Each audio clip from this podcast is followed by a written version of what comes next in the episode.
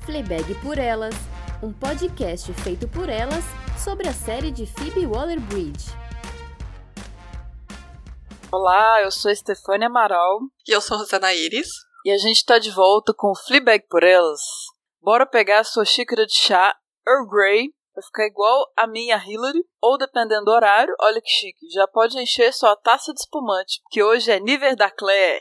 Saúde! Aê!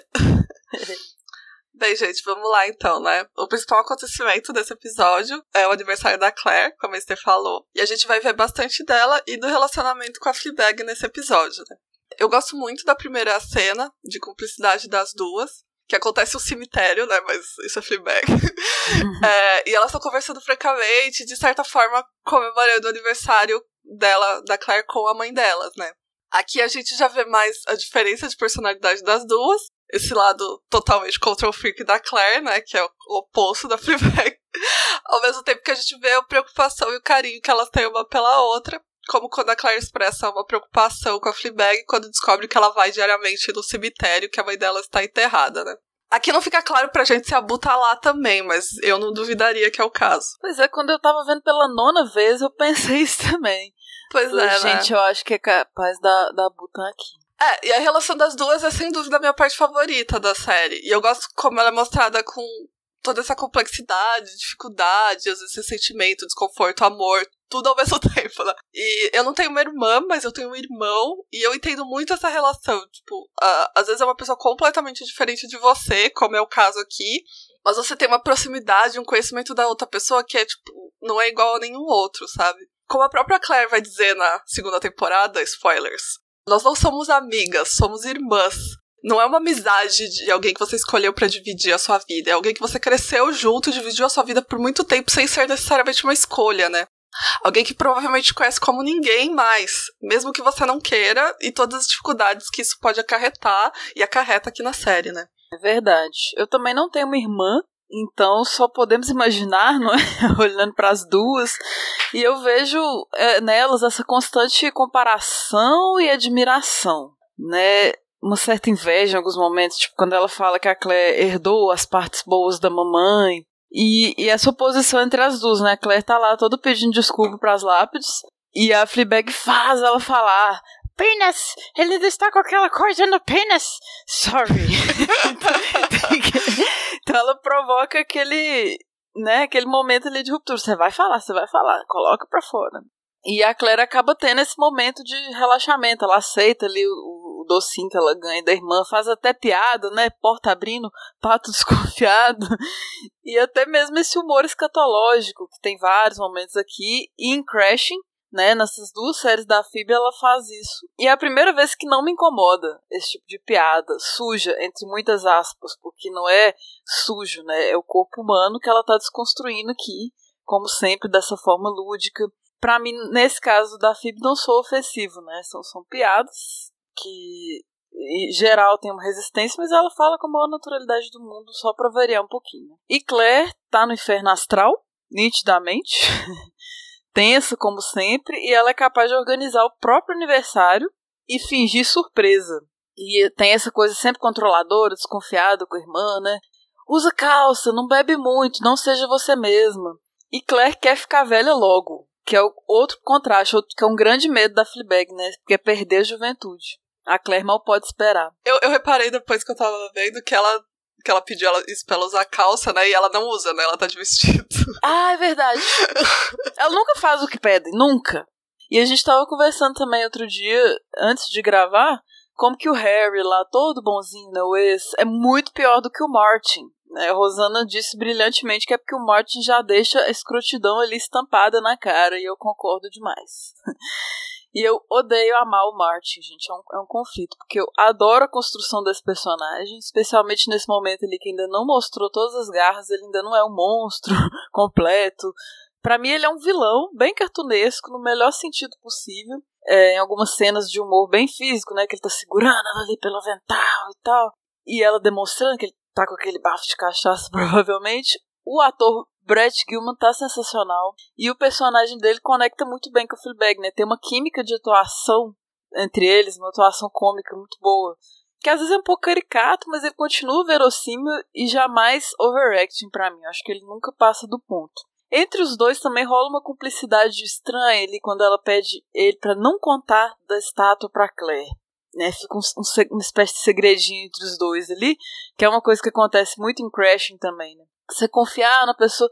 Ah, confiar não é bem o termo, né? Você pede ele no desespero, não fala pra fulano porque vai dar ruim. E é meio que pedir pra dar BO, né? Meio que pedir pra pessoa falar e, e o trem dá ruim. Sobre Martin, tem uma descrição no livro, momento bíblico aqui. Vem deusa. Martin, quarentão, americano, sorridente, bêbado. Mas ninguém faz Claire rir como ele. Isso é uma ideia que a Claire também fazia do, do Harry, né? Que ele fazia a irmã rir. Então tá tudo bem, né? Então a gente perdoa as escrotidões do cara porque ele faz a minha irmã rir. O Martin já chega detonando café. que lugar ridículo, assustador pra caralho. E já pede ela pra dar um tapa na cara dele, que é um preparo de leve pro que, que vai acontecer. Depois, né? Spoilers. E nessa hora hilário que entra um cliente na loja e já volta para trás e já desiste. Então ele faz ela perder uma venda com aquele tapa ali. Bem filmes italianos. E isso, né, de, de vendas e tal, inclusive, eu acho que é muito direto na série. Cada vez que alguém que tem um cliente que alguém vai lá e compra alguma coisa, parece que gente, ela tava só esperando a grana entrar e ela vai lá e compra, né, compra mods, compra outra coisa, o Martin tá pagando ela para ajudar ele, aí ela vai lá e pode comprar o presente da Claire, sabe? Isso acontece direto nesse primeiro momento. É, e vamos falar um pouco do Martin também, né? Ele apareceu rapidamente no episódio anterior, mas é aqui que ele tem o, o, seu momento, né? Que a gente conhece ele um pouco mais. Eu tenho uma opinião um pouco diferente da ST. Eu acho que eu não chamaria de vilão. Acho que ele é mais aquele personagem que parece muito com o protagonista, mas tá sendo visto pelo ângulo oposto. Um dos primeiros comentários que a Fleabag faz pra gente, né, entre aspas, que é a quarta parede, sobre o Marte é, aqui eu tô citando ela. Ele é um desses caras que é explosivamente inapropriado sexualmente com todos, mas faz com que você se sinta mal, se se ofende, pois ele estava apenas brincando. O que no mínimo é irônico, que ela não veja o óbvio, né? Porque isso é exatamente o que ela faz. Inclusive o que ela tava fazendo na cena anterior é que ela diz isso, né? Só nesse episódio ela flerta com o cachorro e manda fotos da buceta dela para vários homens, não fica claro quantos, para tentar um date pro aniversário da irmã. Ela aponta pra gente e recrimina um comportamento que ela mesma tá tendo o tempo todo. Só que diferente do Martin, ela é constantemente culpada por esse comportamento. Ele é um homem, mais que isso, ele é um homem casado, e esse comportamento vindo dele não é só tolerado como é de certa forma esperado. O Martin e a Fleabag pra mim são muito duas versões do mesmo personagem. Eu fico pensando também como seria se a série fosse vista pelo ponto de vista dele, sabe? Porque aqui a gente tá vendo completamente pelo ponto de vista da Fleabag, né? Que de certa forma odeia ele, mas mais que isso ela odeia todos os traços dele que lembra ela mesma, né? Ela também detesta que ele a veja como ela é, como quando ele comenta sobre o roedor, deixando óbvio que ele não tem nada de atraente, engraçado, e mesmo assim ela sai com ele. O que obviamente é uma coisa que ela sabe, mas essa contestação vindo dele a irrita demais, né? Ou mesmo quando ele diz que ninguém a ama. Para de olhar esse celular. Ninguém te ama, tá? Me ajuda aqui. Que passa rapidamente na cena, né? Mas com certeza parece ser algo que ela acredita profundamente. E para mim a diferença principal deles tá sim na experiência social diferente que eles têm, visto que ele é homem e ela é mulher. O Marty tenta beijar a Fleabag no final do episódio e a culpa por isso, algo que a gente nunca vê ela fazendo, né? Pelo contrário, ela assume todos os comportamentos sexuais que ela tem na série e todos os comportamentos nocivos que ela tem na série. O que né, é uma coisa bem mulher de se fazer, né? A gente sempre se, nos, se responsabiliza pelo que a gente faz, enquanto o homem tá lá culpando o universo pelo que ele decide fazer como você disse, eu odeio barra amo então, da mesma maneira que eu odeio barra amo a Fleabag. Muito bom. Lindo isso, né? O que você falou me ajudou a resolver melhor o, o, os sentimentos, é, mixed feelings que eu tinha pelo Martin. Acho que é, é, isso mesmo. Na real, ele é mais um antagonista, né? Assim, é um contraponto que, que ela tem. Talvez, eu não sei se é um senso comum isso, mas é aquela ideia de, ah, você vai se incomodar numa coisa que você tem, né? Um espelhamento que ela tenha nele aí.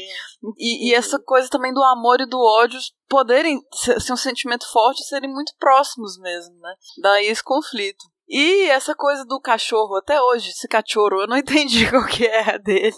Porque para mim ele que flertou com ela, né? Ela fica até meio sem graça, assim, bola ali na, na ligação com o, o, Harry. Eu continuo bem intrigada com aquela cena. E no momento manda nudes, eu logo lembro da peça, gente, porque uma das melhores partes é muito hilário. É ela com o celular ali, imaginário no palco, segurando e passando a tela. Faz os gestos todos que a gente tá bem familiarizado, né? Passa pro lado, amplia, aí não gosta, deleta, volta, envia. Então, esse assim, é um grande momento de pantomima ali no teatro, a plateia vai à loucura. É muito bom, recomendo fortemente assistir essa peça.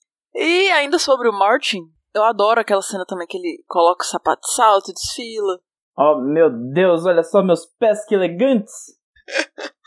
e deixando claro que ela flerta com tudo, mas ela não flerta com o Martin, né? Eu não sinto isso em momento algum. Ela demonstra aquela repugnância, né? Ele acha que ele tá arrasando, mas ela não comete esse erro, ela não faz isso com a irmã, ela não tá interessada, né? Acho que tem tentativas claras da parte dele, assim, tem um clima esquisito ali no bar, uma certa tensão sexual, né? E ele fala para ela também depois. Você pode qualquer coisa, não é? Anotem essa frase do Martin, gente, porque ela vai ser importante pouco ali pra frente. E ele é super irônico, debochado, como ela é tantas vezes que Rosana bem falou. E depois daquilo tudo que rola na festa, ela fica tão desesperada que ela sai correndo tanto, troca ali os casacos, né? quase esquece de entregar o presente.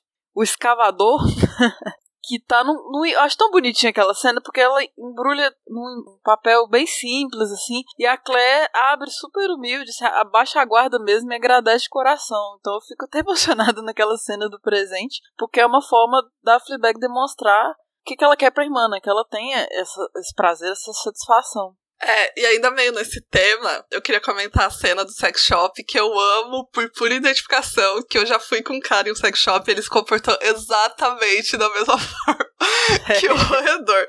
Parece um ambiente que assusta homens, e com certeza assusta o redor. Claramente parece nunca ter visto um vibrador na vida dele, né? Toda a situação diverte muito a Fleabag, né? Que claramente fez isso de propósito. E também a gente que tá assistindo, né? É algo que acontece por toda a série, eu disse no episódio anterior, mas eu gosto muito da, da relação com o sexo, como ela é retratada, né? Com o corpo também, como a esteve comentando certeiro aqui, né? Eu gosto como ela não tem esses grandes tabus, né? Ela vai no sex shop com o date, ela fala de sexo anal na primeira cena, ela dá um vibrador pra irmã. Além de, tipo, na cena anterior, ela ter falado pro cunhado pra ele transar com a irmã dela.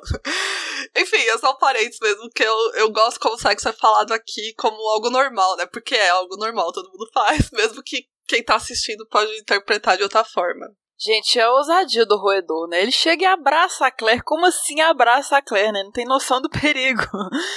E a gente vê que a Fleabag não, assim, ela não confia naquele cara, né? Porque ela não convida ele pra casa. Eles vão pro café e ele é mais um que vai assustar com a Hillary. Fica ali desesperado, quer chutar. Ai, meu Deus, isso é um rato! Isso é um rato! Mas na verdade é ele que é o rato, né? Então, uma cena tensa. A Hillary, na verdade, ela é o filtro desse limite da Fleabag com muitas pessoas, com o roedor inclusive, porque depois disso ele correu para sempre, nem em flashback ele vai aparecer mais. No final desse episódio vai restar ela e a Hillary, e a memória da Boo. Porquinhos da Índia podem morrer de solidão, sabe?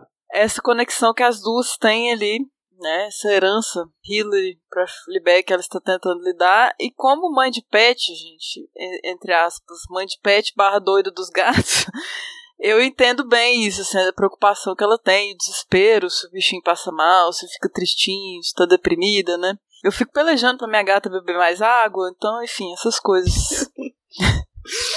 eu queria falar um pouquinho também da Bu. Gatilho do flashback dessa vez é o ex, né? Que fez ela cometeu suicídio, que não era pra ser um suicídio, e a Fleabag julga muito as pessoas com a gente, né, de novo, com a quarta parede. E ela sempre usa isso para apontar características dos outros personagens e fazer comentários depreciativos. Por toda a série a gente vai ver isso, né? Mas é completamente diferente com a Bu. A gente só vê a Bu pelo olhar da Fleabag, né, e é sempre um olhar carinhoso, são memórias de cumplicidade, de amor. A gente vê claramente como elas gostavam uma da outra, né? Mesmo com a Bu agindo do jeito que ela ela age, né? Dizendo a coisa errada no momento errado. Em nenhum momento a gente vê a Fleabag recriminando esse comportamento. É sempre um olhar de compreensão, né? Isso também mostra um lado da Fleabag que a gente vê pouco na série. É total. O amor todo foi depositado ali, né? Literalmente. É, é muito linda essa amizade das duas. E uma coisa que me chama atenção também, né? que é o arco, né? Que abre o episódio e que fecha o episódio. Ela tá correndo ali no cemitério, né? O contraste entre a vida que ela tá podendo aproveitar, o corpo dela que ela tá usando, ela surge pequenininha ali no meio daquela imensidão de túmulos.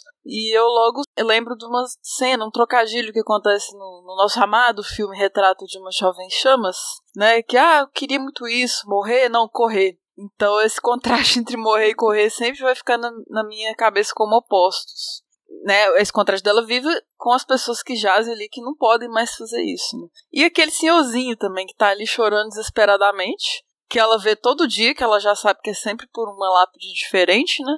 Mas ela não, ela para de julgar ele, porque no final ela, ela dá um tchauzinho ali, tá? Ele sorri para ela, porque ela também tem a forma bem peculiar dela de lidar com o luto, né? E de certa forma, aquele senhorzinho é um spoiler também do que, que vai acontecer, porque ela pode ter resistência, não quer chorar, mas ela vai chorar e muito. E nós também, né? Tá chegando esse momento.